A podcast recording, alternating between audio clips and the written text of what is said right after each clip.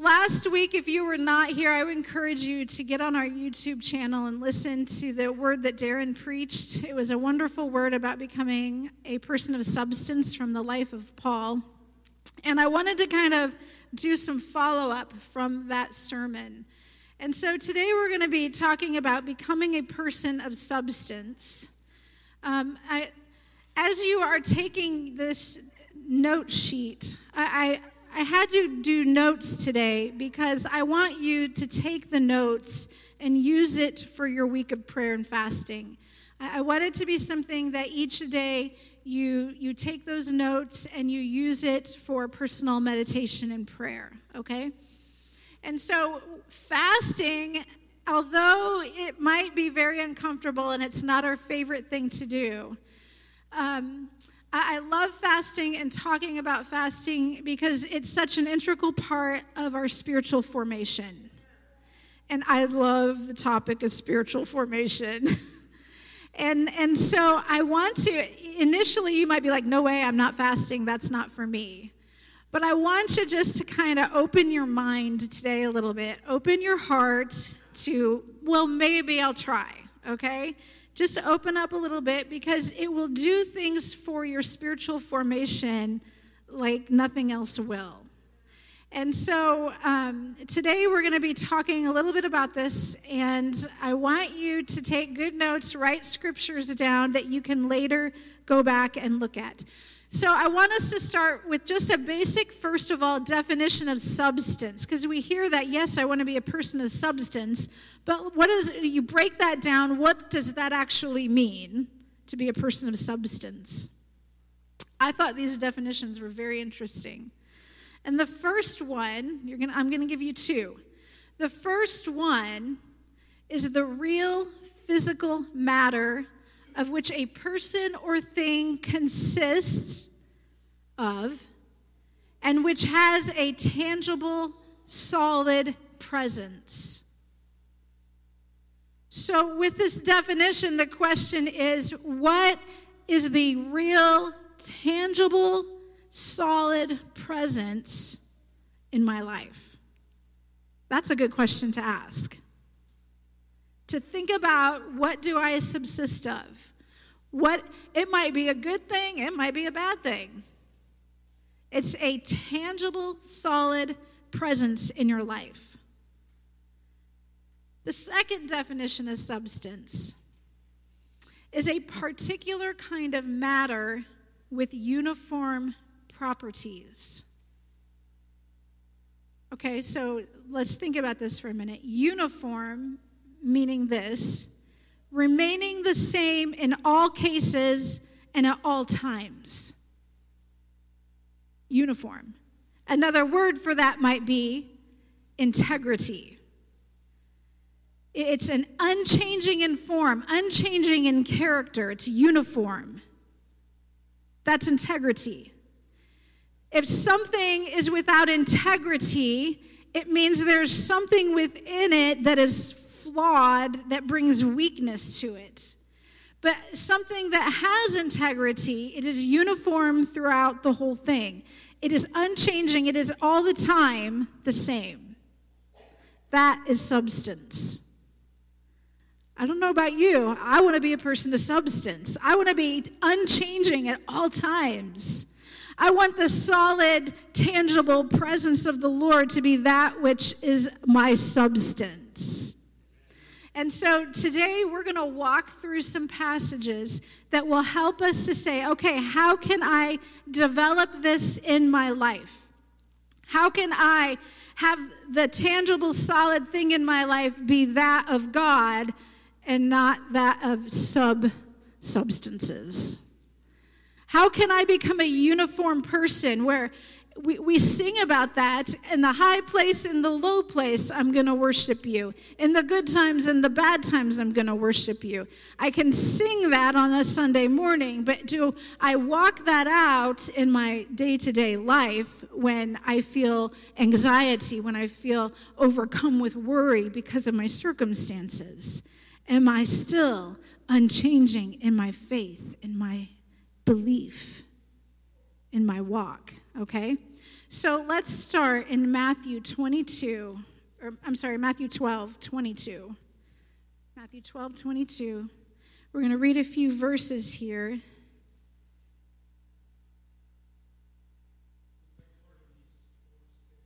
No, this is still the introduction. I'll let you know when you get to point one. I can tell you're all on digital devices today. I did not hear any pages flipping. okay, Matthew 12, verse 22.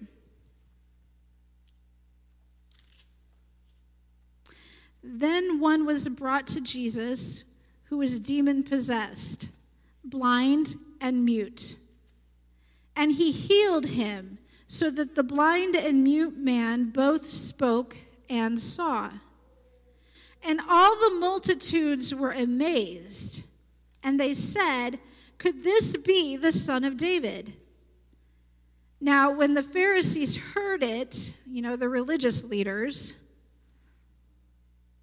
they said, This fellow does not cast out demons except by Beelzebub.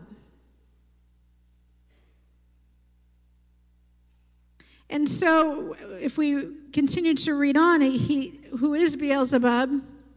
The ruler of the demons. So, the religious leaders are saying that it was by the ruler of the demons that Jesus cast out the demon. There's logic. But Jesus knew their thoughts. Oh man, there you go. Jesus knows our thoughts. I won't even stop there to preach, but Jesus knew their thoughts and said, Every kingdom divided against itself is brought to desolation, and every city or house divided against itself will not stand. If Satan cast out Satan, he's divided against himself. How then will his kingdom stand? So Jesus is telling them this doesn't make any sense. Why would he cast out his own demon? The principle here, though, that I want us to get is that a divided house, a divided person, cannot stand. Cannot stand. And so when we ask the question, how do we become a person of substance?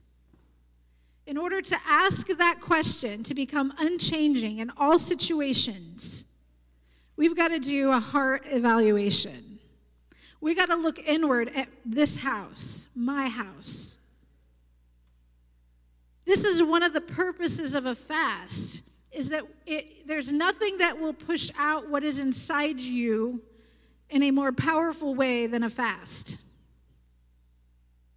Suddenly, irritability, suddenly, anger issues, suddenly, addiction issues, they will rise to the surface in a fast. And so, this is why meditation and contemplation and examination is so much a part of our fast experience. Because if there's something in there, that's when it will be exposed. And so, today, what I want us to do is say, okay, here are, we're going to look at the state of our heart.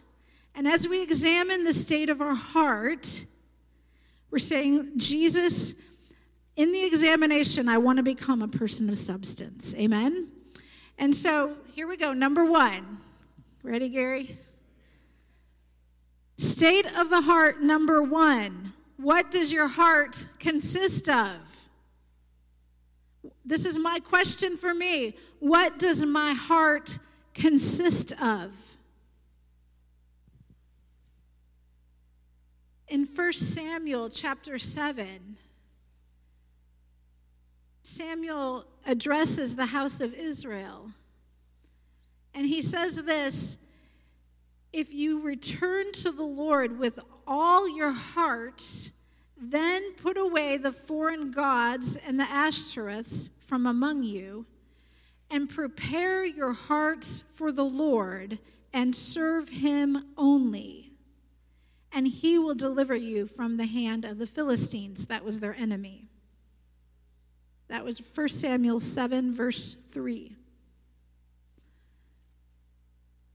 And so when we're examining our hearts, what are we doing? We're first turning our heart to the Lord because we need the Holy Spirit to do that examination.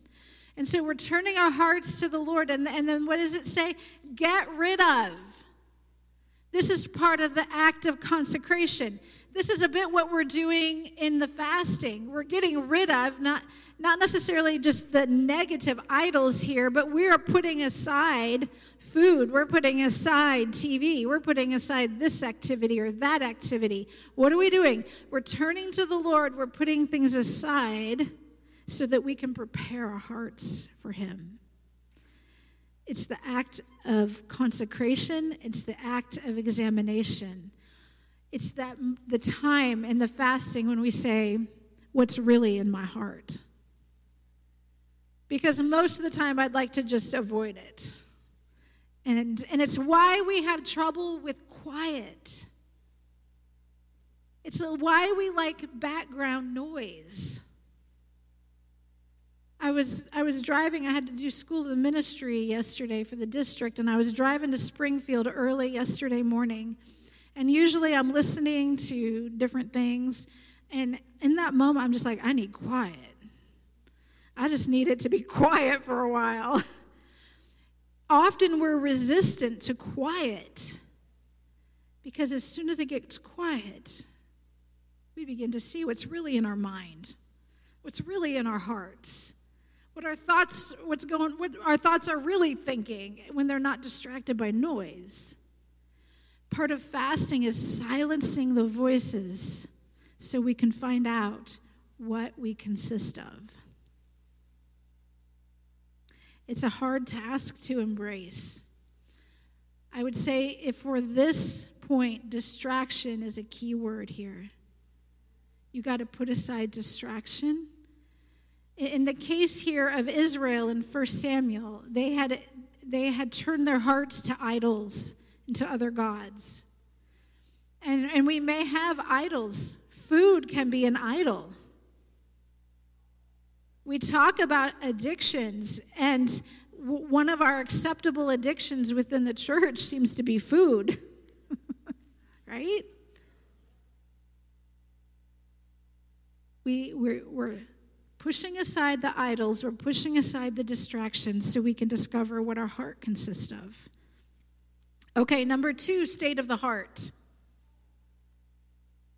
Where does my heart draw from? Where does my heart draw from? We're going to look here for a moment with the Samaritan woman, and I didn't put down what chapter that was in Matthew, so uh, the woman at the well. And you've I've been referring to her a lot lately. But Jesus has come to the the well, the Samaritan well, and there's a woman there, right? What is it? John 4, he said. And so Jesus is talking to this woman, and she's amazed because Jesus is asking for water, and she's a Samaritan, and he should have nothing to do with Samaritans because the Jewish people did not interact with the Samaritans. Jesus says to her, though, if you knew the gift of God and who it is who says to you, Give me a drink, you would have asked him, and he would have given you living water. Are you greater than our father Jacob, who gave us the well? Actually, I skipped a verse, didn't I? Go back. The woman said to him, Sir, you have nothing to draw with, and the well is deep. Where then do you get that living water? Are you greater than our father Jacob, who gave us the well and drank from it himself, as well as his sons and his livestock? And Jesus says, Whoever drinks of this water, this well of Jacob, will drink again, will, will thirst again. But whoever drinks of the water that I shall give him will never thirst. But the water that I shall give him will become in him a fountain of water springing up into everlasting life. Where does my heart draw from? What did this woman say? Are you greater than Jacob, our father? He built this well. Are you greater than him? Listen, the well of Jacob was a man made well. And you can go and drink of it, and it'll satisfy a thirst. But a couple of hours later, what are you going to need again? Another drink from the well of Jacob. Jacob's well is a man made well. It's of old traditions, old paradigms. Jesus is coming saying, No, no, no. I've got a different kind of water for you to draw from. Not just draw from, but to actually put inside of you living water. Jesus in Luke chapter 7 verse 37, because you're taking notes, you all want all of the sources now. Luke 7, verses 37 to 39. Jesus makes this beautiful, beautiful invitation. On the last day, the great feast, Jesus stood and cried out, saying, I love this. He stood and cried out. He was passionate about this. If anyone thirsts, let him come to me and drink. Where does my heart draw from? Jesus gave the invitation to come and drink from him. He who believes in me, as the scripture has said, out of his heart will flow rivers of living water. What does my heart consist of? What is it drawing from? But this Jesus spoke concerning the Spirit, whom those believing in him would receive, for the Holy Spirit was not yet given because Jesus was not yet glorified, right? Jesus was still on the earth. He had not been glorified and ascended into heaven. He is speaking of the promise of the Holy Spirit to come in the book of Acts. And so here, if you then, okay, so Jesus is saying, I've got a promise of living water for you, which is of the Holy Spirit. In Acts chapter 2, the foundation for Pentecostal churches, right? Without Acts 2, we don't have Pentecostal churches. This is our foundation.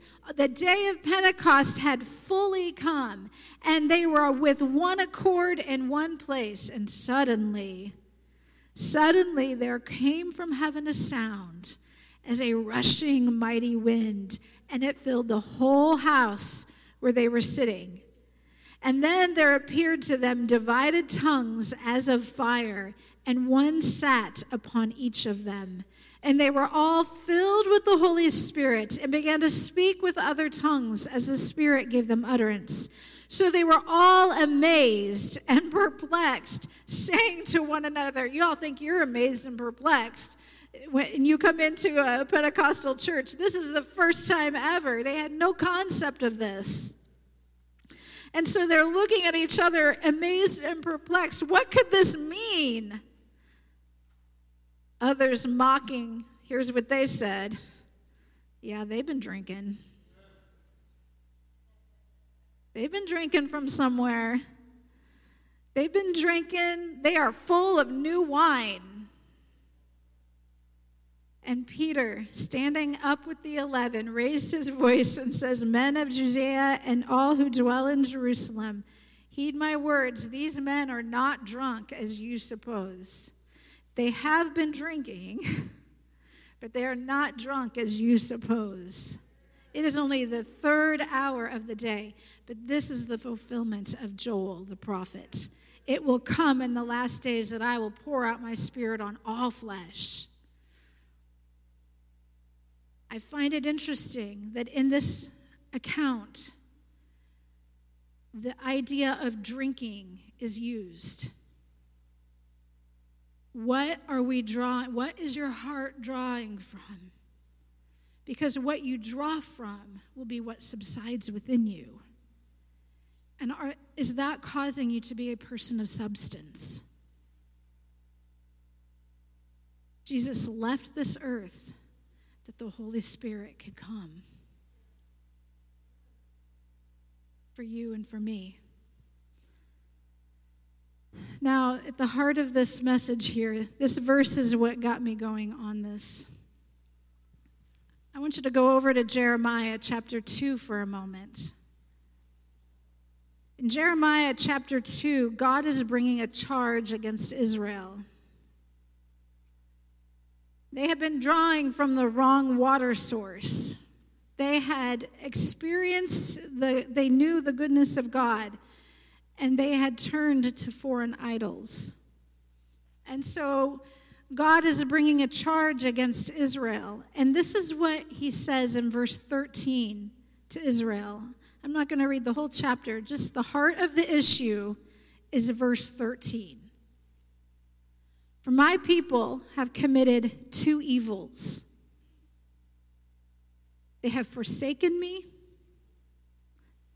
the fountain of living waters.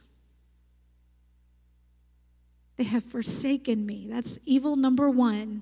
They have forsaken me, the fountain of living waters. And number two, they have hewn themselves cisterns, broken cisterns that can hold no water. This is the same issue that the woman at the well had. She had a well that was man made by her father, forefather Jacob. In Jeremiah 2, we have the same thing happening. They have begun to create for themselves man made cisterns. And not just any, but these are broken that cannot hold all of their efforts. All of their efforts to create themselves a cistern to hold water that they can drink from ended in broken cisterns. And so these broken cisterns, they're, they're tanks for water, and they're very common in the East. They, their wells can be scarce. And so they, they build these tanks, they dig out these tanks. These tanks, though, cannot hold ever flowing fresh water. They can't supply the way a fountain, a spring. And the truth is is they can not even really contain the water that is poured into it. The earth drinks it up. The stonework becomes broken. It cannot hold the water. There are thousands in Galilee, in ancient Galilee, thousands of these cisterns. It's like a honeycomb over there of these cisterns. And this is what Israel spiritually had done. It's like if you have in your backyard a fountain springing up with fresh, life giving water, and you ignore it and go over to another part of your yard to start digging out something to hold water. That's what this, this is what it was like that Israel was doing. God had given a spring of water, and they had turned away from it to build out their own cisterns. And so, spiritually, what is this representing? It's these cisterns are them going to these idols and these other things to try to satisfy them spiritually. God is saying, No. They have forsaken me, the fountain. I wanted to give them life and life abundantly. And they have gone and built cisterns in other I would, I would call it nowadays into the systems of this world. And so, what do we draw from? Do we draw from God, the living water? Or are we going out into our jobs, into the entertainment of this world, and are we trying to hewn out cisterns? Do we go to our own religious activities and try to hewn out some cisterns as well? What are we drinking from? We can forsake the living water and we can run to this world and try to drink our take of it. But I guarantee you, it will not satisfy you. It will leave you thirsty. And not only will it leave you thirsty, but what we know about, unfortunately, many cultures around this world, there are many cultures that have no clean water. Their water is not, it's not that even that it's coming from, not coming from a spring, it's that it is contaminated and it is all that they have. And so the cisterns of this world that we try to drink from, it's not just that they won't satisfy, it's that they will poison you. It is contaminated water that will, in, the end, make you sick. And so, what, what does our heart draw from? Where is our heart drawing? What are we, what are we supping of? What, have we, what are we drinking of? What are we gulping down? State of the heart number three. Okay, I know that he has living water from me. How do I drink of it? It's not difficult. Number one, you become a Christ follower. In, in Isaiah 12, verse 3, it says this With joy you will drink deeply from the fountain of salvation. How do we drink? With joy. See, you should all look a little joyful right now, right? That was Isaiah 12, verse 3. With joy, our walk in this spiritual life is not one of begrudging, ugh. It is one of joy. With joy, I drink of the wells of salvation, of the waters of salvation. I will tell you that when I'm worshiping down here, I'm not, to be quite honest, I'm not worshiping to like be an example to you. I'm not, I'm not doing that. How I worship here is how I worship when I'm alone and you don't see me. It is because there's joy in my heart that I'm partaking of the waters of salvation that Jesus has given to me. With joy. How do I drink of these waters? With joy from the well of salvation. The first step to coming and drinking is that of salvation. I must become a follower of Christ. And second, it is exactly what Jesus said to do there that we read in Luke 7. What did he say? I, out, of, out of his heart flows rivers of living water, and that of which he speaks is the Holy Spirit. How do I drink of these waters? Be filled with the Holy Spirit. And not just once, be filled again and again and again and again. Be filled with the Holy Spirit. He is the living water to be drunk. Get a little drunk on the Holy Spirit, right? See, all of you that said amen, I know you've been drunk with the Holy Spirit. And then three, how do I drink of the living water? Be filled with the Word of God. Be filled with the Word of God. Nothing will transform your spiritual life like the Word of God. In, in Hebrews 4:12, it tells us that the Word of God is, is it dead and boring? No, it's living. It's powerful. It's sharper than any two-edged sword. It divides soul and spirit, joints and marrow. It is the discerner of thoughts and intents of the heart. The Word of God will reveal what your heart consists of. Why is this important? Because John 1. John 1, in the beginning was the Word, and the Word was with God, and the Word was God. He was in the beginning with God, and all things were made through him, and without him, nothing was made that was made. In him was life, and the life was the light. And who is this word? Jesus. Jesus. Be filled with the word. Psalm 1 lays it out in a beautiful picture. Plant yourself, right? Where do I plant myself? By the streams of living water, which is the Word of God. Psalm 1 is a great chapter to memorize if you need something to do while on your fast this week. Plant yourself by the living waters of the Word of God. And, and it says in Psalm 1 if you will do this, if you will plant yourself here, you will not wither. You will not get, you will not look like my plant that I hate to water because I have to climb up on something and water it. And so every once in a while I look up, I'm like, look at that, it's wilted again.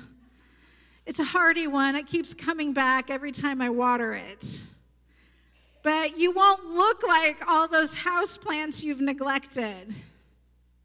If you plant yourself in the waters of the Word of God,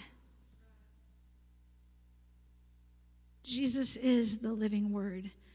And so, how do I how do I drink? Number three there. How do I drink of living water? You become a Christ follower. You drink of salvation. You be filled with the Holy Spirit and be filled with the Word of God. Okay, so you're getting a whole lot today because you've got a whole week to feast upon the word of the Lord this week. So I want to give you a lot to feast upon. Four, number four, state of the heart. Am I single minded and single hearted? Because if I'm going to be a person of substance, I have to be single minded and single hearted. Do you remember that definition of substance? It's that there, there is no, it is the same always. And so it doesn't leave room to be one way here and one way here. And so being single minded and single hearted, James gives this command regarding faith, but let him ask in faith and not doubting. For he who doubts is like a wave of the sea driven and tossed. He is the double minded man, unstable in all his ways. There's no, no greater instability than being double minded. It goes back to Matthew when Jesus said, A house divided will fall. This is what he was talking about. You have to be single minded and single hearted. One of my very favorite life passages Somebody should just record how many times I say that and write them down for me. this one really is, though. I pray this one often, unlike all the other times I've said that. Psalm 86 11. Teach me your way, Lord, that I may rely on your faithfulness, that word that was spoken today. Give me an undivided heart. I pray this all the time. Give me an undivided heart that I may fear your name. A person of substance is the person that has an undivided heart. I'll, I'll sum it up for you with an African proverb. Are you ready? It's very profound, so you better get your pens out. The man who tries to walk two roads will split his pants. There you go. The man who tries to walk two roads will split his pants. He did not. No. I came up with that on my own. But the fact that you're associating it with Darren makes me wonder why I said it. I know, now you're all going to go tattle on me to Darren. There are a lot of things in this world that call to us. There's a lot of cisterns that will try to lure you. They're like the sirens in ancient mythology of the sea that would try to lure the sailors to their death. They had this beautiful song that they would sing. They were sirens saying, Come. And they were really drawing them to their death. That is the, the song of the world. And it will call to you all the time because you have an enemy that wants you to be divided. The most the most worrisome people to the enemy is the, the people that walk with undivided hearts, that make no room for the enemy or for the things of the world, but are saying, I'm solely fixed on Christ. My eyes are on him, and I am following him wholeheartedly. And so I'm going to ask if the worship team will come for a few moments.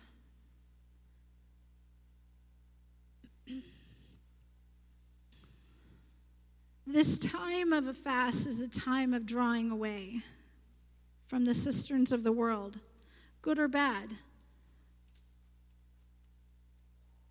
Just because it's a cistern of the world doesn't necessarily mean it's bad. There are, but the, the, the point of the fast is to draw away from the cisterns of the world and to draw from the waters of the Holy Spirit.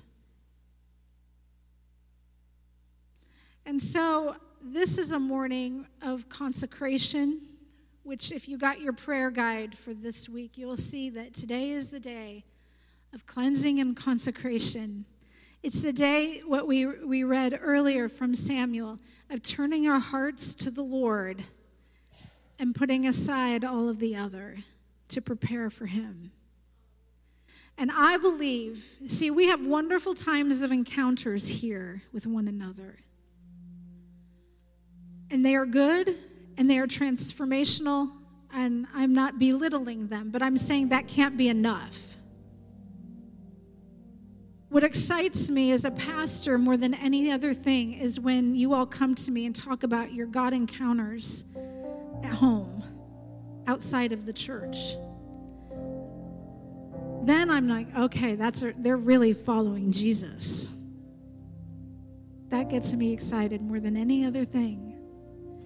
And I believe that this week, in your times of fasting and prayer, that God is going to meet you in unique ways that He has never met you before.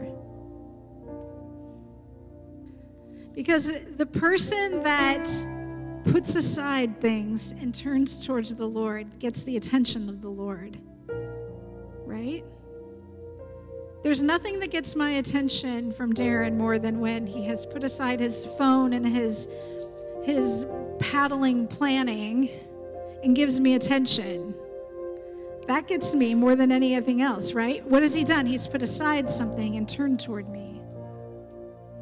And there's nothing that will grab the Lord's attention in your life more than when you set aside things and say, I'm turning toward you, Lord. I'm turning toward you. And this week, my prayer for you is that as you are consecrating, as you are as you are looking at the state of your heart and you're you're digging in with the Holy Spirit and you're evaluating how can I become a greater person of presence? The Holy Spirit's going to meet you. He's going to meet you. And so this morning, what I want us to do for a few moments here see, there's no rushing off to lunch today. So you got nowhere to, like, I know your stomachs are growling, and usually you'd be like, yeah, I need to get to lunch. But you don't need to get to lunch today. So I want us to take a few moments. And I want us to consecrate this week. I want us to consecrate the next four days. It's a very little bit of time to consecrate and set apart for the Lord for the coming year. But I believe that as we do it, it'll transform your year. And so we're all going to have a few moments of worship and consecrate our hearts to the Lord this week. But I want this to also be a time as we all are standing and worshiping that if you are saying, I have never truly become a follower of Christ, I really truly have never drank with joy of the waters of salvation. I don't want you to leave this place without that opportunity. And so, as we worship, if that is you and you want somebody to pray with you, you can just come right up here and we'll pray with you. The second thing is if you are saying, I want to drink of the waters of the Holy Spirit and I have never been baptized with the Holy Spirit, we want you to have opportunity as well today to experience that. And there's nothing our elders love to do more than to pray with people to be filled with the Holy Spirit. And so I know that Kathy will lay aside that little baby for a little bit and, and join with you in believing for you to be filled with the Holy Spirit. Listen, it takes a movement. We have to choose to consecrate. We have to choose to put things aside. We have to choose to drink. You can lead a horse to water, can't you? But you can't make him drink. And so we can lead you there, but you got to do the drinking for yourself. I can't drink for you. Our elders can't drink for you. The worship team can't worship for you. You've got to do it. Amen? And so, why don't you stand with me here at the end, and we're going to consecrate this time. And if you want prayer, the elders are going to meet you down here, and we're going to pray for you this morning.